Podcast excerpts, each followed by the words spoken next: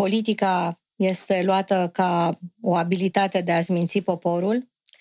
Politica este pentru interesul personal. Am făcut greșeli de exprimare, este adevărat. Deci oamenilor care le-am făcut cel mai mare bine au fost oamenii care m-au trădat. Crezi că a fost o greșeală în numirea ta? Nu. Te-a trădat Liviu Dragnea? Care este cea mai mare lecție pe care ți-a dat-o viața, Viorica? Să nu mai crezi în toți. Să crezi în cei care merită. Viața este o luptă în care reușesc cei care merg pe drumul bun, cei care au încredere în ei. Poate am greșit, dar cred că noi n-am mai vrut un alt copil, pentru că mama, Dumnezeu să o ierte, întotdeauna îmi spunea: fii atent, o să apară încă un copil și o să faci diferența. Și s-ar putea ca Victor să sufere. Când l-am văzut pe Victor, era atât de mic și țipa atât de tare.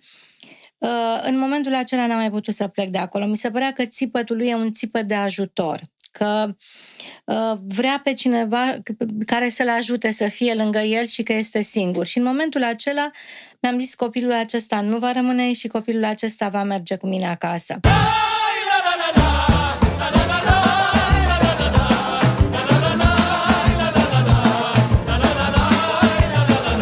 Bună seara! Suntem la podcastul lui Damian Drighici și astăzi am în fața mea un om pe care România l-a analizat în detaliu. Unor l-a aclamat, unor l-a judecat, l-a blamat, dar pe care nu știm dacă a avut ocazia să-l cunoască cu adevărat. Despre asta vreau să fie întâlnirea mea de astăzi cu doamna Viorica Dăncilă. Bună ziua, mulțumesc pentru invitație. Bună, Viorica, îmi pare bine să stăm aici. Prima întrebare cu care vreau să încep este: cine ești, Viorica Dăncilă? Un om ca toți ceilalți, un om dintre oameni, un om modest, un om care apreciază și empatizează cu alți oameni, un om care a dorit și încă dorește să schimbe ceva spre bine, un om care nu poate sta deoparte, care trebuie să se implice atunci când crede că poate aduce un plus. Cât în ceea ce văd oamenii este personal și cât este real? Eu am un principiu de la care nu mă abat.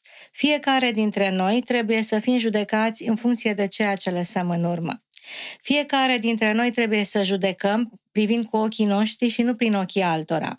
În ceea ce mă privește, mulți m-au judecat privind prin ochii altora și știm foarte bine că a fost o campanie foarte, foarte puternică de denigrare, de atac, lucru pe care nu l-am văzut la alții premieri. Poate și faptul că am fost prima femeie prim-ministru, poate și faptul că a fost atunci o atmosferă mai tensionată pe scena politică. Cert este că am fost cel mai atacat prim-ministru din România, dar acest lucru mi-a dat puterea de a merge mai departe, nu am făcut niciun pas înapoi, pentru că știam că duc țara în direcția bună. Și acest lucru a fost confirmat de realizările pe care le-am avut în programul de guvernare și nu m-aș referi la cifre, pentru că pe mine mă interesează cum trăiesc cu adevărat oamenii. Și acest lucru se poate vedea acum, făcând diferența între 2018, 2019 și 2022. Aș vrea ca prin podcastul ăsta de astăzi, oamenii să te știe așa cum ești tu. Până, nu știu dacă ai avut oportunitatea să vorbești nu în cadrul unei emisiuni televizate, într-un podcast unde lucrurile sunt libere și suntem altfel. Și mai ales și cu mine, tocmai de asta. Povestește-ne unde ai copilărit și aduți aminte de copilărie, te rog frumos. Da, eu m-am născut la Roșior de Vede, în județul Teleorman, dar am plecat de la câteva luni cu părinții la Sulina, unde am copilărit, unde am avut o copilărie foarte frumoasă, pe malul mării, în mijlocul Deltei Dunării. Singurul copil la părinți? Singurul copil la părinți. O copilărie care mi-a rămas adânc întipărită în suflet prin simplitatea și în același timp bunătatea oamenilor din zonă, prin peisajele unice pentru România din Delta Dunării, prin locurile care sunt atât de frumoase și care ar trebui promovate cu cu mult mai multă atenție. Deci copilăria mea a fost la Sulina, în clasa 8-a tatăl meu, fiind în cadrul armatei, a fost mutat la Ploiești și am rămas la Ploiești, unde am făcut și liceul, am făcut și facultatea, iar după ce am terminat facultatea, încă era repartiția guvernamentală în funcție de medie. Am terminat facultatea cu media 9, ceea ce mi-a permis să iau repartiția la Videle, un orășel frumos, cu oameni buni, foarte aproape de București. 30 de minute ajungeam în București. Care sunt cele mai pregnante amintiri pe care ți le aduci aminte din copilărie? Cum era? Adică în familia ta ai fost un copil bun? Făceai nebunii? Cum erai? Ca orice copil mai faci nebunii, pentru că așa și trebuie. Păi normal, că așa și trebuie, sigur. Exact, că da. Și probabil acesta este și farmecul copilăriei, să mai faci și câte o mică nebunie, să mai ieși așa un pic din ceea ce spun părinții. Cele mai frumoase amintiri sunt legate de bunici. Bunicii mei au fost în Oltenia și amintirea legată de perioada pe care o petreceam alături de ei în vacanță, dar și foarte frumoase amintiri în Delta Dunării, unde mi-am petrecut copilăria, unde mergeam la pescuit și acum îmi place să pescuiesc, unde notam, unde mergeam pe malul mării și unde mă întâlneam cu colegii de vârsta mea și pe care îi port și acum în suflet. Cu ce asociezi copilăria? Ce miros, ce gust, ce... Cu o culoare. Cred că roz. Pentru că atunci vedem totul într-o altă lumină. Nu există acea senzație de a da înapoi. E speranța și tot ceea ce vezi într-o culoare care să-ți dea speranță. Mai târziu îți dai seama că viața nu este numai cu bune, apar și lucruri rele și atunci acest roz se transformă, se mai estompează. Exact. Da. Care e amintirea de care îți aduci aminte cu cel mai mare drag? Prima zi de școală. Mi-aduc aminte că tot vorbeam de copilărie. Prima zi de școală, îmi doream foarte mult să merg la școală, dar fiind o fire energică, am constatat după câteva zile că nu-mi place să stau chiar în bancă atâtea ore și a trebuit cu părinții să mă convingă că asta este școala și că trebuie să mă supun regulilor. În rest, încă din clasa 1 am fost un copil bun la învățătură, nu am creat probleme, dar, așa cum ai spus, Damian, cu micile nebunii și micile specifice vârstei. Exact. Am înțeles că ai tău divorțat. La un moment dat. Da, părinții mei au divorțat, a fost un moment greu pentru mine. Ce vârstă aveai? Deci eram terminasem liceul, în anul 1 de facultate, ei mi-au divorțat. Atunci poate că nu înțelegeam prea bine, eram încă foarte tânără, dar trebuie să luăm în calcul că și aceste evenimente fac parte din viața unui om. Am acceptat acest lucru, cu toate că nu am vorbit cu tatăl meu foarte mult timp. Tatăl meu și-a întemeiat o altă familie. A fost pentru mine mai greu să accept acest lucru. Mai târziu am înțeles că tatăl e tată și am reluat relațiile cu tatăl meu. Toți cumva facem greșeala asta, că nu ne dăm seama care e momentul când se întâmplă o ruptură de asta între cei doi. Noi ne imaginăm alte lucruri și abia după aia, cu vârsta, când trece, începi și înțelegi că, de fapt... Damian, era și o altă percepție. Acest lucru era pe timpul comunismului. Da. Atunci când divorța cineva, era o altfel de abordare. Exact. Acum vedem că fiecare trebuie să-și facă viața așa cum trebuie și dacă nu se înțelege, mai bine să recurgă la acest lucru decât viața... Să nefericiți împreună. Să fie un chin, da. Acum avem o altă abordare și cred că aceasta este abordarea corectă. Tatăl tău era plutonier major, am înțeles, în armată și mama ta țesătoare. Mama a fost țesătoare la Roșior de Vede. Pe urmă a lucrat la un atelier de acesta de rochii cu modele tradiționale. Pe urmă mama a avut o dereglare foarte puternică de tiroidă și nu a mai lucrat. Ce crezi că ai moștenit de la ei, de la părinții tăi? Cred că bunătatea sufletească, în primul rând.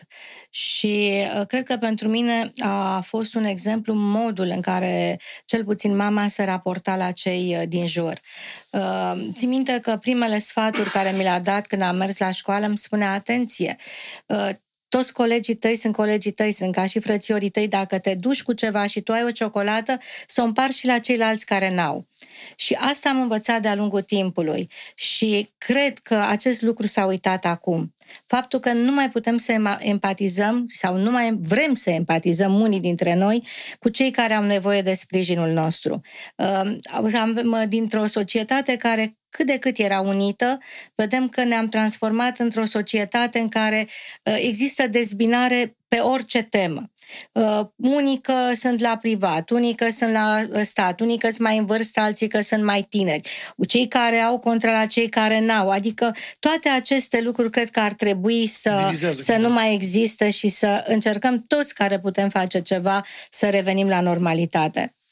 Ca orice copil ajuns adult, ne îndepărtăm sau vrem să excludem unele comportamente din familie. Ce nu ai vrut să moștenești de la familia ta? Au fost lucruri? Da, cred că nu am vrut. Tata, fiind în cadrul armatei, era un om puțin mai dur, mai exigent și nu am vrut să fiu așa, să nu fiu atât de exigentă, dar în același timp am moștenit faptul că sunt exigentă în ceea ce mă privește, în ceea ce privește acțiunile mele, sunt foarte critică în ceea ce mă privește. Cred că acest lucru nu am vrut să-l am așa, această abordare mai dură, pentru că eu cred că vocea calmă este mai importantă decât tonul ridicat. Exact. Își doreau să devii ceva anume? O anumită carieră? Da, aici o să fac o mărturisire pentru prima dată, Damian. Părinții mei și-au dorit foarte mult să devin avocat. Din clasa a 9-a de liceu am făcut pregătire să dau la Facultatea de Drept în București. 4 ani de zile am muncit foarte mult, dar în clasa 11 l-am cunoscut pe soțul meu, care era student la Facultatea de Petrol și Gaze Ploiești și atunci, în ultima clipă, am hotărât că nu mai dau la drept. Dragostea spune cuvântul. Exact. Și am dat la Facultatea de Petrol și Gaze, ceea ce a provocat un adevărat tsunami în familia mea. Atunci nu i-am înțeles, dar acum îi înțeleg, pentru că fiecare părinte are anumite aspirații pentru copilul lui, investește foarte multă dragoste, în primul rând, și atunci mi-am dat seama că i-am dezamăgit. Cu timpul lucrurile au intrat pe făgașul normal și m-au înțeles și chiar m-au sprijinit. De multe ori, adică părinții, e adevărat că vor ce e mai bine pentru noi și cu atât cât știu ei atunci. Că ei n-au cumva un bol magic ca să vadă în viitor să știe. Dar uneori cred că e mai bine să urmăm calea pe care o luăm noi, într-un fel. Damian, ai dreptate, ai perfectă dreptate și acest lucru m-a ajutat să înțeleg. Când fiul meu a crescut și a trebuit să dea la facultate, eu am vrut să meargă tot spre o facultate tehnică, m-am gândit să meargă spre construcții, pentru că întotdeauna într-o țară se va construi și m-am gândit că este ceva de viitor. Nu i-a plăcut acest lucru și am înțeles și l-am lăsat pe urmă să meargă la facultatea ecologică și pe urmă să termine încă o facultate legată de management. L-am lăsat efectiv spre ceea ce îi place, pentru că mi-am dat seama că chiar dacă eu vreau ceva, este ceea ce îmi doresc eu și dacă nu coincide cu ceea ce își dorește el, nu fac un pas bun. Deci am învățat un lucru din ceea ce... Toți învățăm cu greu, că ne petrecem cel mai mult timp la muncă și dacă ceea ce faci nu-ți place, asta o să spună cuvântul în viața ta de zi cu zi. Exact. Și poate cu timpul învățăm să înțelegem, așa cum noi am cerut înțelegere când eram tineri, exact, să arătăm aceeași înțelegere pentru tânăra generație. Mai mult ca sigur, cred că părinții tăi sunt mândri de tine. Da. Din păcate, mama mea a decedat în 2017. Dumnezeu să-l Dar cred că de acolo, din ceruri, încă mă susține și este alături de mine. Relația cu mama mea a fost o relație deosebită. Nu numai mamă-fică, a fost o relație de prietenie, o relație de înțelegere. A fost prietena mea cea mai bună. Vorbeam cu mama mea despre toate problemele care mă apăsau sau la care nu găseam o soluție. Și întotdeauna mă încuraja. Este foarte important să ai pe cineva care să te încurajeze atunci când nu știi, ajungi la o răscruce și nu știi în ce direcție să o iei. Este foarte important acest lucru. Cum l-ai cunoscut pe soțul tău? Soțul meu era student, era coleg cu un verișor din Oltenia, eu treceam din clasa 10-a, clasa 11-a și au venit la părinții mei, au luat cina la părinții mei și atunci l-am cunoscut pe soțul meu. Nu ne-am împrietenit de prima dată, tatăl meu era foarte exigent, școală, programul ca în armată, nu aveai voie să ieși în oraș, nu aveai... Atunci ne-am cunoscut, ne-am prietenit peste vreo jumătate de an și a fost primul meu prieten și soțul meu pe urmă. Deci prima dragoste. Exact. Ce te-a atras la el? Nu știu, poate și faptul că era mai vesel, mai o fire deschisă, o fire care întotdeauna îmi dădea o senzație de plăcut, de siguranță, dar în același timp și o atmosferă plăcută. Dorința lui de a fi întotdeauna un om care are de spus ceva legat de o anumită problemă. Pentru că, dincolo de căsătorie, trebuie să te gândești că soțul tău este interlocutorul tău și atunci, dar și mai târziu și trebuie să ai subiect de discuție, să te înțelegi reciproc și să te accepți reciproc, pentru că fiecare avem și lucruri bune, dar poate și lucruri mai puțin bune. Citeam într-un interviu că l-ai prezentat părinților tăi, când te-a prezentat părinților lui, că ai știut că vei fi viitoarea lui soție. Așa le-a zis. Tu ai simțit la fel? Da, știu că așa m-a prezentat părinților, socrilor mei, ca și viitoarea lui soție. Atunci eram, da, dacă m-ar fi întrebat atunci, răspunsul ar fi fost da. Nu aș fi spus nu. Dar trebuia să intru întâi la facultate și pe urmă să fie căsătoria. Care crezi că e cea mai mare calitate pe care o am de lângă tine? Cred că este legată de înțelegerea pe care mi-o acordă și faptul că întotdeauna simți că este alături de tine. Chiar dacă poate de multe ori nu ți este bine, simți că este un om care te va sprijini indiferent de situația în care te afli.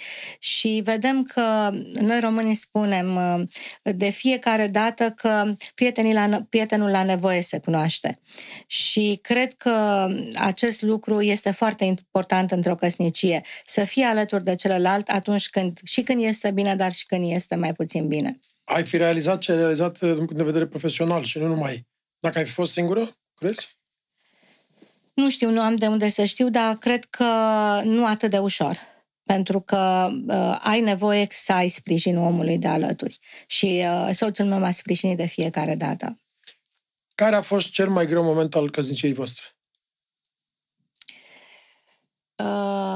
Cel mai greu moment a fost când am fost premier, când apăreau atât de multe lucruri urâte, iar omul de lângă tine te cunoaște cu adevărat și vedea că toate aceste lucruri nu fac decât să te afecteze, să creionezi o imagine care nu are niciun fel de legătură cu realitatea. Iar totul a fost când a apărut știrea de faptul că fiul meu a fost înfiat. A apărut atunci și acea acuzație de înaltă trădare, că eram în Israel, soțul meu era operat atunci de cancer. Când a ieșit din sala de operații, am citit despre informația apărută în presă în legătură cu fiul meu. A fost un moment foarte greu, foarte greu. Aici chiar vreau să te întreb despre asta. Povestește-mi, știu că Victor a apărut în viața ta la 26 de ani, da? Da. Și mi se pare foarte impresionantă povestea. Hai să le spunem celor care poate până acum nu știu Exact cum s-a întâmplat. Ați vrut să aveți copii? Vă doreați copil? Categoric, Damiană, doream un copil. Nu ne-am pus problema să înfiem un copil. Ne doream copilul, să avem un copil noi doi. Eram inginer, la Videle și atunci știți că erau centralele telefonice, nu era tehnica de acum. Luam raportul de la toate secțiile din partea de sud a României, le centralizam și le trimiteam dădeam raportul către ministrul petrolului de atunci. Și una dintre centralistele de atunci mi-a spus că a vorbit la spital, era așa foarte, foarte supărată, că cineva a plecat și a abandonat un băiețel în spital. Și a zis, haide să-l vedem, poate totuși îl ajutăm cu niște lapte, cu... Era peri... Tu încercase să rămâi și nu puteai să... Nu, nici nu se punea problema de așa ceva. Ne-am dus să vedem copilul, nici nu i-am spus soțului meu atunci când ne ducem să vedem copilul, ne-am dus să vedem copilul. Când l-am văzut pe Victor, era atât de mic și țipa atât de tare. În momentul acela n-am mai putut să plec de acolo. Mi se părea că țipătul lui e un țipăt de ajutor, că vrea pe cineva care să-l ajute să fie lângă el și că este singur. Și în momentul acela mi-am zis, copilul acesta nu va rămâne aici și copilul acesta va merge cu mine acasă. Am ajuns acasă, i-am spus soțului meu, s-a uitat prima dată la mine nedumerit, ca orice om, nu... Și pe urmă a fost de acord, l-am înfiat pe Victor, am fost și am discutat cu mama care l-a născut și cred că Victor a avut atât de multă iubire încât... Cât avea Victor atunci? 3 zile când l-am văzut și am stat în spital cu el o lună ca să mă obișnuiesc cu el și a devenit membru al familiei pe care îl iubim foarte mult. Foarte nobil. Și pe urmă chiar nu mai... Poate am greșit, dar cred că noi n-am mai vrut un alt copil, pentru că mama, Dumnezeu să o ierte, întotdeauna îmi spunea, fii atent, o să apară încă un copil și o să faci diferența. Și s-ar putea ca Victor să sufere. Ei, cu timpul m-am gândit la acest lucru și acest lucru mi-a rămas întipărit. Cert este că eu cred că Dumnezeu a vrut așa și că efectiv ne-a adus o fericire în casă. Da. Ce-au spus atunci părinții tăi, socrii tăi? Au fost foarte uimiți, pentru că nu se așteptau la acest lucru. Mai ales în timpurile alea nu era... Nu era și gândește-te, Damian, eram tineri ingineri, în 90. Eram tineri ingineri, eu am terminat în facultatea de 2 ani. Știi cum era atunci, nu eram foarte realizați. Adică, da, financiar, nu. Era un salariu mic, noi pe urmă salariul dădeam pe laptele pentru Victor. Aveam o singură cameră care era mobilată, nu pot să spun că beneficiam de foarte multe condiții sau că am muncit pentru fiecare lucru care l-am realizat în viață.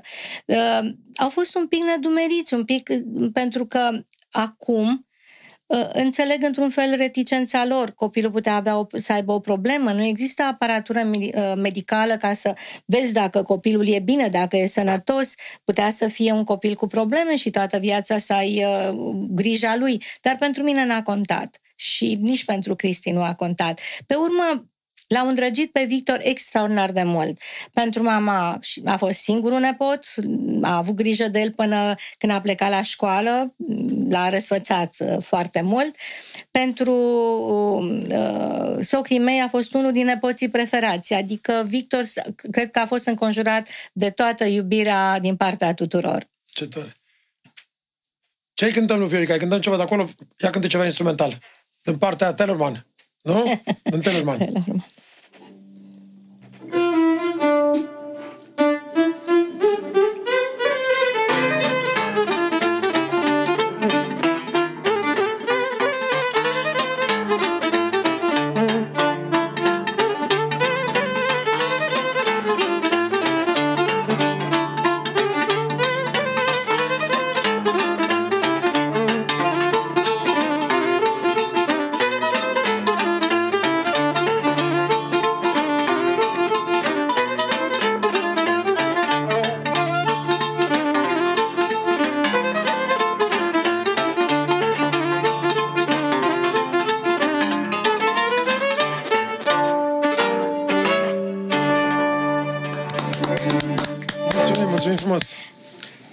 Care crezi că este cea mai mare calitate pe care am moștenit-o, Victor, de la tine și de la Cristi?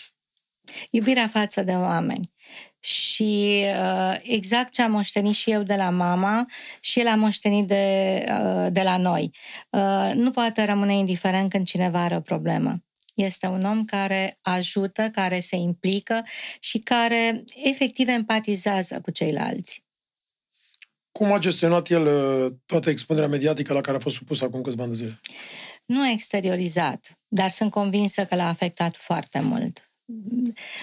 Dacă erau lucruri legate de anumite aspecte pe care știau că sunt reale, dacă erau lucruri legate de, eu știu cum e acum, corupție sau eu mai știu eu ce, poate că zicea, ai și tu, mami, un pic de vină.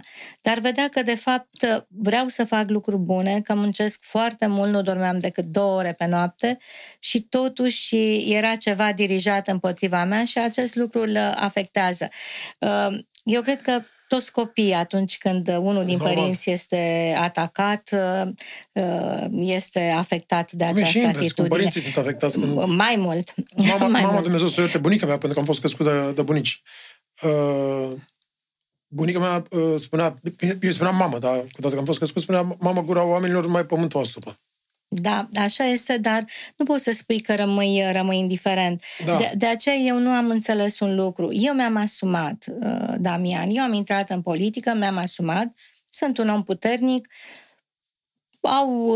m-au jignit, au mers din atac în atac, eu mi-am ales un drum spre politică. Nu accept acest mod de a face politică, dar am intrat în politică. Dar nu înțeleg această abordare prin care trebuie neapărat să lovești în familie, niciunul ne fiind implicat politic. Familia este una, dacă vrei să ai o dispută politică, atunci trebuie să... Tocmai aici am vrut să ajung acum la momentul când ai ajuns prim-ministru al României. Crezi că oamenii au avut ocazia să te descopere așa cum ești? Nu. Nu mi-au dat nicio șansă, nici nu m-au lăsat efectiv să... Știți cum este? Nu înveți undeva să fii prim-ministru. Ești prim-ministru și le iei toate din mers. Nu mi-au lăsat nici măcar o perioadă de grație, cum spunem noi, o lună măcar. Din prima zi au început cu atacul asupra mea. Ceea ce mă mira era că nu înțelegeam de ce ataci pe cineva. Numai pentru că a făcut o greșeală, am făcut greșeli de exprimare, este adevărat, dar uite-te ce acum, fac greșeală după greșeală, dar eu nu am greșit față de țară și față de oameni și cred că lucrul acesta este important. Creșteam pensii, creșteam salarii, creșteam alocații, întotdeauna mă uitam spre persoanele defavorizate pentru că au dreptul la un trai decent. Orice făceam, Piața Victoriei era plină. Deci, înțelegeam dacă luam o măsură care să afecteze într-un mod negativ pe cineva, dar când luam măsuri bune și în permanență atacau, eu cred că a fost un plan dirijat în care atacul la persoană a încercat să șteargă toate măsurile bune luate în perioada aceea. Ești un personaj care a făcut multe valuri cu apariții publice și când ai intrat în politică, spunem, care a fost motivul pentru care ai intrat tu inițial în politică? În ce an ai intrat în politică? În 1996 am intrat în politică. Am intrat tocmai pentru că vroiam să schimb ceva pentru femei și pentru copii. Și pentru oamenii în vârstă, pentru că eu cred că dacă ceilalți pot să muncească, copiii și oamenii în vârstă chiar au nevoie de sprijinul și ajutorul nostru. Am intrat în politică fără să mă gândesc că voi face o carieră politică. Eu am lucrat inginer din 1988 până în 1996, când am intrat în politică, fără a face niciun fel de politică și pe urmă, până în 2009, gândiți-vă că 20 de ani eu am activat în profesia pe care mi-am ales-o. Nu m-am gândit atunci să fac o carieră politică. Nu doream să mă implic, să încerc atât cât pot să schimb anumite lucruri. Pe urmă am mers pe acest drum al politicii, am trecut prin toate fazele unei politici, pornind de la lipit afișe, pentru adunări cu organizații de femei, consilier local, consilier județean, europarlamentar, și până la am ajuns la prim-ministru, am condus președinția rotativă a Consiliului Uniunii Europene, pentru că știu, Damian, ai fost europarlamentar și cunoști foarte bine instituțiile europene, și am fost și prima femeie care a intrat în turul 2 al alegerilor prezidențiale cu o luptă foarte grea, asimetrică, atât împotriva președintelui în funcție, dar și a trădării din propriul partid. Nu vreau să intrăm în discuții despre partide politice și ideologii politice, dar aș vrea să, mai degrabă, să vorbim despre rolul politicienilor care l-au în societate. Și care crezi tu că este rolul în societate? Adică, așa cum ai spus mai devreme, tu ai intrat dintr-o credință, că ai avut o credință despre vei să ajuți femeile, bătrânii și copiii. Care crezi că este rolul politicienilor în general în societate? De a găsi toate instrumentele și modalitățile să acționeze în favoarea oamenilor și a țării. Din păcate, acum politica este luată ca o abilitate de a zminți poporul. Politica este pentru interesul personal, mai puțin pentru interesul național. Și mi-asum, Damian, ceea ce spun, pentru că eu nu mai văd la politicieni acea grijă față de oameni. Văd grija doar față de ei, de propria persoană. Iar eu cred că oamenii care îi trimit în Parlamentul României, și mă refer mai mult la Parlamentul României pentru că s-au luat și la guvern, pentru că la nivel de Parlament European este cu totul și cu totul o altă abordare. Ai văzut acolo, chiar dacă sunt din alt grup politic, bei o cafea, stai de vorbă, negociezi amendamente. Nu este acea înverșunare și acea ură de aici în care politica se face de către cine jignește sau țipă mai tare.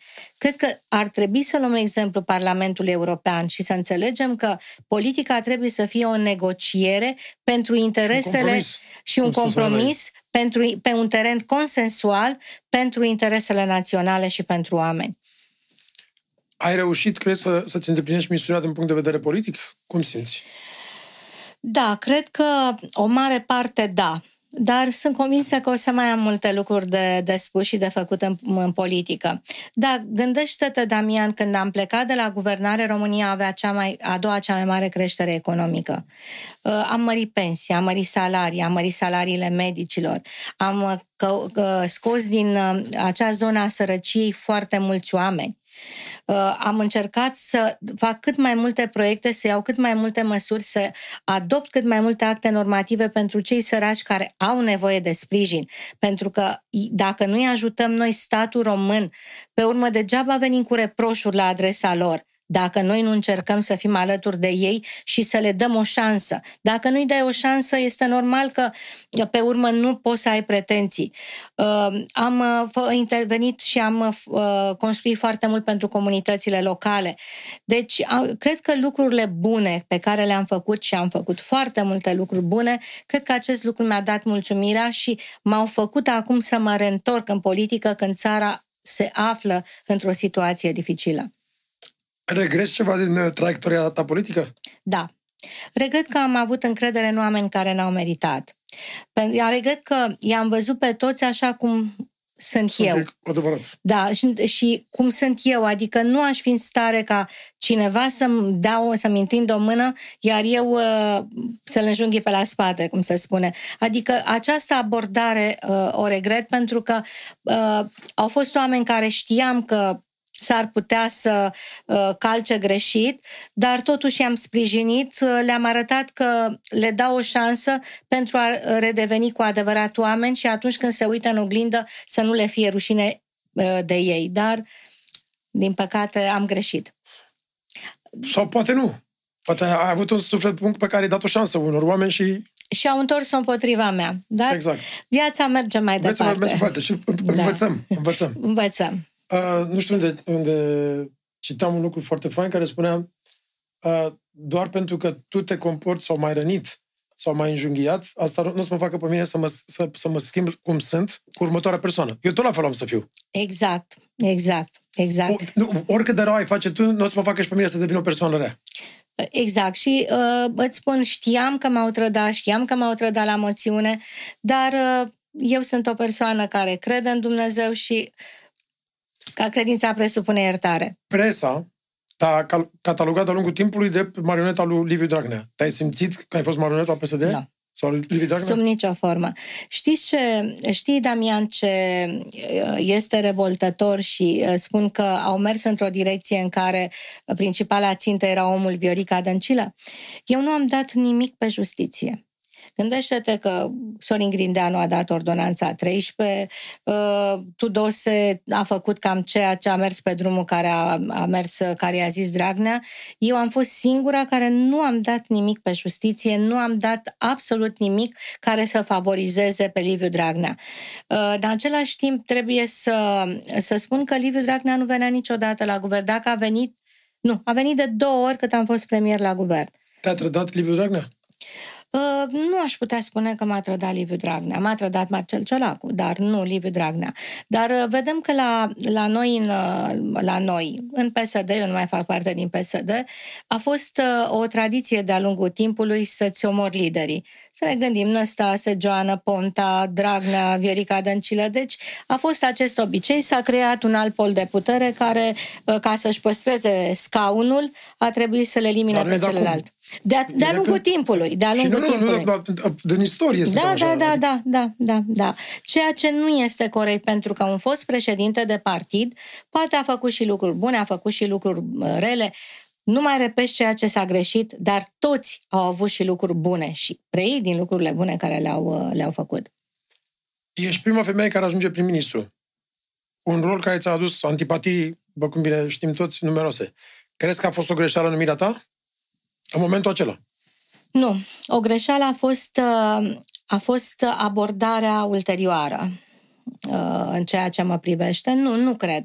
Cred că faptul că au numit o femeie prim-ministru a arătat că avem o abordare europeană, că avem deschidere și că trebuie să promovăm și femeile, nu pentru că sunt femei, dar că și să avem femei destul de pregătite care pot aduce performanță în domeniul lor de activitate.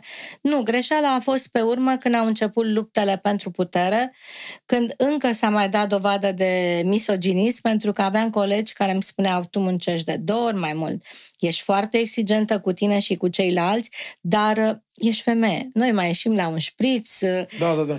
E altceva. Și atunci mi-am dat seama că încă avem o doză mare de misoginism în România. Românii te-au taxat rău de tot pentru fiecare eroare. Cum ai gestionat tu asta, acest val de hate? A fost greu? N-a fost ușor. Dar fiecare atac de-al lor îmi arăta că de fapt merg pe drumul bun. Că dacă nu știi ce se spune, că dacă nu ești nici lăudat și nici criticat, nu mai prezinți interes. Deci înseamnă că era un interes destul de ridicat.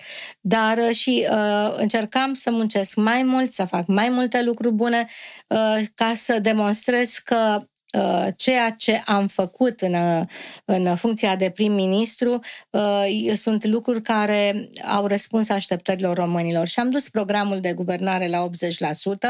Dacă nu aveam trădarea din propriul partid, probabil reușeam să îndeplinesc aproape toate prevederile din programul de guvernare. Știi pe cei care te-au trădat? Sigur că da. Sigur că da, știam că mă vor trăda, pentru că... Poți să ne spui câteva nume? Da, primul a fost cel pe care l-am numit președinte al Camerei Deputaților, Marcel Ciolacu, Paul Stănescu, pentru care am fost singura care s-a opus schimbării lui din funcția de ministru. Deci oamenilor care le-am făcut cel mai mare bine au fost oamenii care m-au trădat. Știu că m-au trădat la moțiune, am aflat exact în ziua aceea, până atunci m-am asigurat că nu va fi nicio problemă la moțiune. În ziua aceea, când am văzut că lipsesc și știam că în birou la Marcel Ciolacu sunt o parte dintre cei care vor vota moțiunea, deci împotriva mea, atunci m-au informat mai mulți, știam că mă trădează. M-au trădat și pe urmă între turul 1 și turul 2, sunau în teritoriu să dea jos bannerele cu mine, afișele cu mine, și atunci am încercat să obțin un rezultat atât cât a fost posibil, pe forțe propriu și câțiva oameni care erau în jurul meu. Cum e când te simți așa, trădat așa, și te vezi iarăși cu ei și te uiți în ochii lor după ce te-au trădat? Nu este ușor. Nu este ușor, pentru că dacă te trădează un om care n-ai avut niciodată o legătură, care poate i-ai făcut un rău, nu un bine, poate atunci spui, este normal, și eu am contribuit la trădarea lui, pentru că și eu i-am făcut un rău. Dar când te trădează oamenii cărora le-ai făcut un bine, nu ai un sentiment prea plăcut. Nu ai un sentiment prea plăcut. Dar mai vreau să fac o precizare pentru că au făcut foarte multe acuzații legate de alegerile prezidențiale. Viorica Dăncilă a luat 3.400.000 de voturi la alegerile prezidențiale. 37% la nivel național, s-a dus la 33,9-34% cu diaspora, unde în diaspora eu am avut un vot foarte scăzut. Dar totuși sunt 37%, un scor de mare mai mult decât are partidul acum. Să nu uităm că la alegerile parlamentare social-democrații au luat 1.700.000 de voturi. Cu trădarea partidului și lupta împotriva președintelui în funcție am luat dublu. Toate acestea n-au contat. De fapt, era important să se ocupe postul de președinte. Au fost momente când te-ai gândit să renunți? Adică au fost momente când ai vrut să dai în spate, să ești gata, pentru mine e suficient? Îți spui, Damian, în timpul în care am fost premier? Nu. Și mai ales când erau tot hate-ul ăsta împotriva ta. Nu, Damian. Nu, pentru că eu aveam o datorie de onoare față de poporul român. Nu era ceva care îmi dădea posibilitatea să aleg. Era o datorie pentru mine și trebuia ca această datorie să o duc până la capăt. Mă așteptam ca această datorie să o duc până la capăt, nu pentru mine, pentru că, într-adevăr, a fost o perioadă foarte neplăcută, cu multă presiune, cu multe jigniri, dar îmi doream să duc această perioadă la capăt pentru că mai puteam să cresc pensii, mai puteam să cresc salarii. În noiembrie începeam drumul Ploiești-Brașov, în noiembrie aveam contractul semnat pe parteneriat public-privat, în 2023 mergeam pe Ploiești-Brașov. Am și acum contractul cu cele 3 firme. Deci îmi doream să mai fac acele lucruri. Din păcate, nu pot să-i acuz pe liberal, nu pot să-i acuz pe ceilalți. Problema mea a fost în Partidul Social-Democrat. Care este cea mai mare lecție pe care ți-a dat-o viața, Viorica? Să nu mai crezi în toți. Să crezi în cei care merită și să fii mai atent la oamenii care crezi tu că ar putea aduce un plus, că s-ar putea să aducă un minus. Dintre cei care te-au trădat, înainte să te trădeze, instinctul tău simțea că te vor trădea? Înțelegi ce vă spun? Da, știi, spunea cineva... Adică n-ai avut încredere în intuiția ta, ai simțit și ți-ai încălcat intuiția? Știam, avea un istoric care... Nu mă interesează istoricul, tu dacă ai simțit. Nu, aveau un istoric care au trădat și înainte. Da, dar nu asta, pe mine mă interesează intuiția ta. În momentul acela, pentru mine a fost un semnal de alarmă, dar îmi doream la acel moment să-i adun pe toți. N-ai vrut să crezi în partea aia rea. Da, am vrut să-i adun pe toți pentru că am știut că împreună vom fi mai puternici. Și am crezut că măcar, ținând cont de conjunctură, vor avea o altă abordare. Erau oamenii care erau cel mai lingușitori. Cineva spunea, lingușala este primul pas către trădare.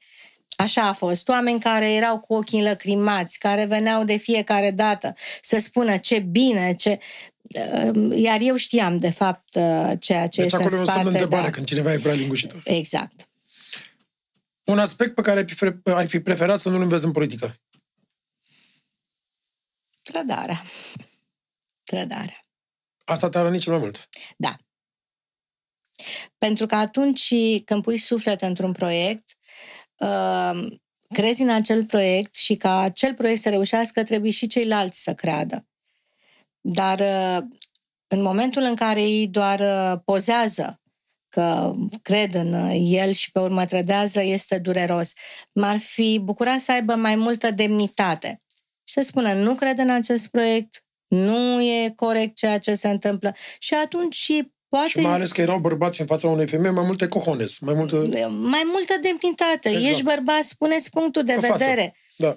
Dar este foarte urât să discut cu tine un lucru și în spate să spun altceva. Atunci înseamnă că sunt un om duplicitar și chiar nu merit nici aprecierea și nici încrederea.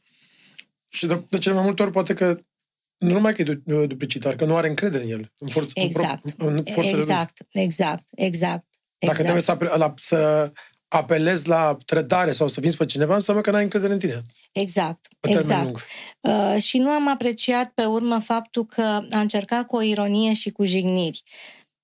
Este nedemn. Eu nu o să fac acest lucru. Și nici nu am mințit. Dacă chiar crede că am mințit, aș dori o confruntare, dar civilizată. Nu este frumos, nu dă dovadă de bărbăție dacă vine și arată că are aceeași aroganță sau că poate jigni. Nu o să răspund la fel. Un lucru pe care nu-l știai despre politică. Un lucru care nu știam despre politică, că poate deveni atât de violentă. Așa cum ți-am spus, Damian, am intrat în politică în 1996. Am luptat împotriva multor partide, chiar împotriva domnului Dragnea. Dânsul era la Partidul Democrat, eu eram la Partidul Social-Democrat, domnul Dragnea a venit la Partidul Social-Democrat în 2004. 8 ani am fost în partide diferite și luptam unii împotriva altora. Am luptat împotriva domnului Vidanu la Videle. Dar în momentul în care ne întâlneam, discutam, beam o cafea, erau anumite evenimente mai frumoase sau mai triste în viața noastră. Dar nu eram dușmani. Acum, ceea ce nu am crezut că se poate întâmpla în politică este că dacă faci parte dintr-un alt partid politic, ești dușmanul meu. Deci această împărțire eu nu o înțeleg.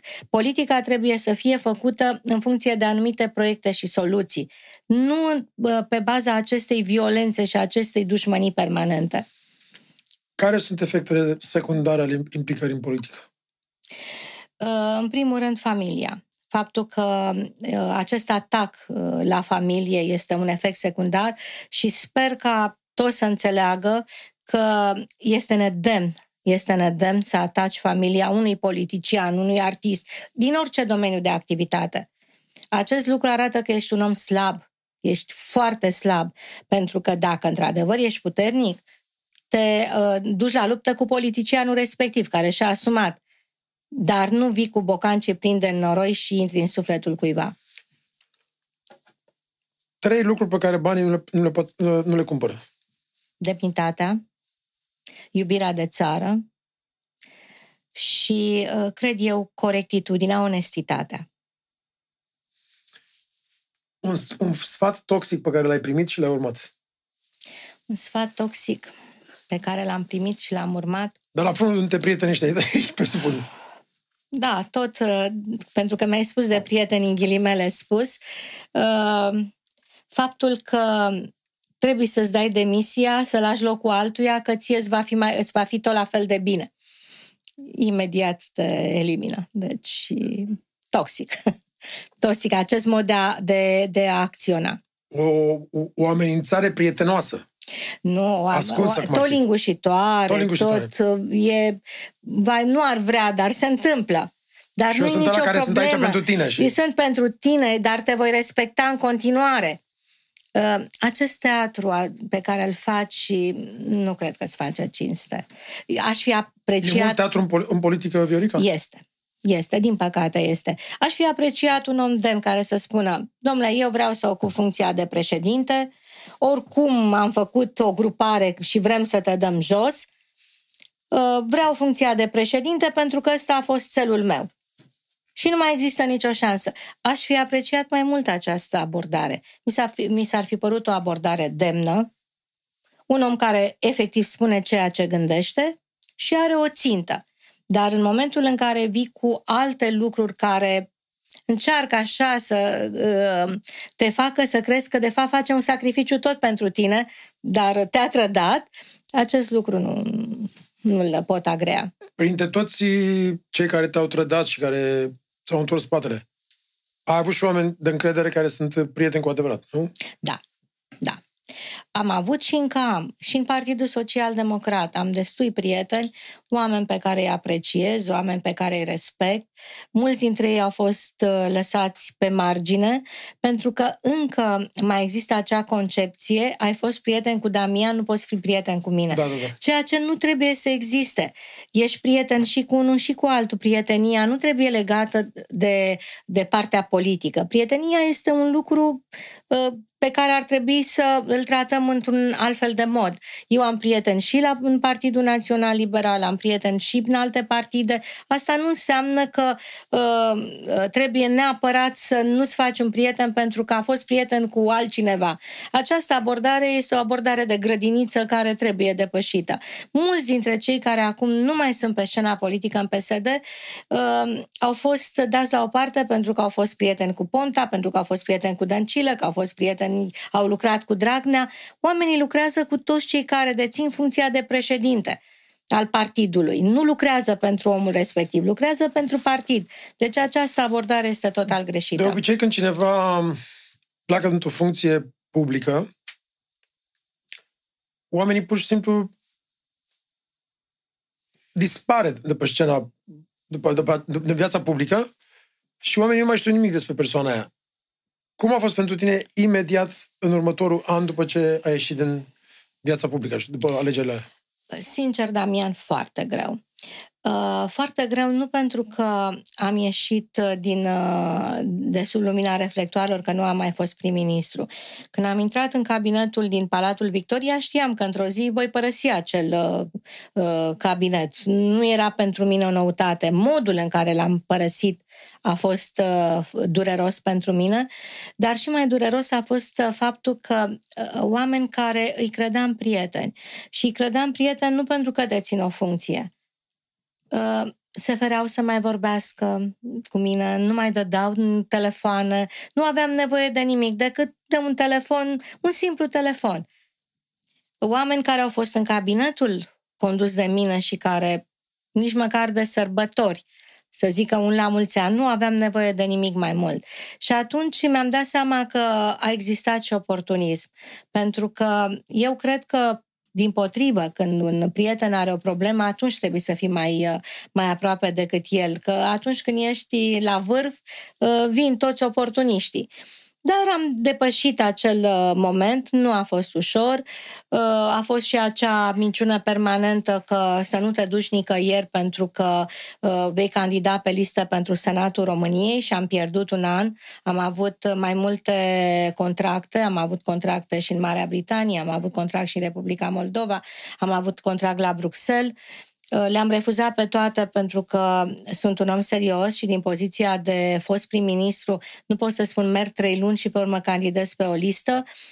Ei au, cel puțin Marcel Ciolacu a spus, nici nu se discută, veți candida pentru Senatul României, Viorica, vei candida pentru Senatul României pentru că avem nevoie de experiența și expertiza unui premier. Când s-a apropiat candidatura, deci ai căzut a doua oară. Am căzut a doua oară, dar știi cum se spune. Ceea ce nu te omoară te întărește. Cum vezi România peste 10 ani de zile? Depinde de noi. Am spus și repet, România nu are nevoie de stăpân. România are nevoie de parteneri. Eu sunt pro-european, am fost 9 ani europarlamentar, știi foarte bine, Damian, sunt pro-NATO, dar eu cred că trebuie să ne consolidăm mesajul de țară și dacă suntem umili să nu credem că oamenii ne vor da mai multă atenție. Nu, noi nu trebuie să acceptăm ideea că există țări de mâna întâi și mâna a doua. Noi trebuie să cerem să ne așezăm cu drepturi comparabile la aceeași masă cu toate statele membre ale Uniunii Europene. Dacă vrem într-adevăr să producem o schimbare bună pentru România. Și mai trebuie ca interesul național să primeze. Să nu mai luăm decizii în defavoarea românilor, să nu mai luăm decizii prin care să-i punem pe români în situații neplăcute, să apărăm românii din afară, să promovăm reușitele unor români și aici te încadrezi tu, trebuie să fie modele pentru noi, pentru că noi și pe cei de afară i-am scindat, am promovat decât pe cei care au făcut greșeli. Dar în toate țările sunt oameni care au făcut greșeli. Dar trebuie să-i promovăm și pe românii care au reușit cu multă greutate și tu, Damian, ești un exemplu în acest sens. Îți mulțumesc frumos. În încheiere, întotdeauna întreb pe fiecare invitat să spună un citat al lui, nu un citat citit, din propria experiență și din toate întâmplările care le-a acumulat în viață, ce ai înțeles până la vârsta asta despre viață și ce ai recomanda tinerilor? Viața este o luptă în care reușesc cei care merg pe drumul bun, cei care au încredere în ei, pentru că dacă tu nu ai încredere în tine, nu poți să ceri altora să aibă încredere în tine. A avea încredere în tine înseamnă să ridici toate barierele din viața ta și să mergi mai departe. Să încerci să îi ajuți pe cei care au probleme, să dai dovadă de solidaritate și atunci când te uiți în ochii oamenilor, să nu-ți fie niciodată rușine de ceea ce ai făcut. Pentru că cel mai rău în viață este să-ți fie rușine ție de lucrurile pentru care le-ai făcut. Pentru că dacă ceilalți te judecă, poate la un moment dat își poți schimba impresia. Dar dacă tu știi că ai conștiința încărcată, de câte ori te uiți în oglindă, vezi un alt om, un om care nu-ți place plăcere să-l vezi. Îți mulțumesc mult, Viorica. Să rămână că ai venit. Mult succes, îți doresc în continuare și multă sănătate. Cu mult drag, Damian, și eu mulțumesc și felicitările mele pentru tot ceea ce faci, inclusiv în aceste emisiuni, dar și alături de echipa ta de la Damian & Brothers, pe care eu vă admir foarte mult și îți promit că voi veni la primul concert pe care îl vei avea. Să rămână, Doamne ajută! Mulțumesc frumos! Cu drag! Mulțumesc! Mulțumesc!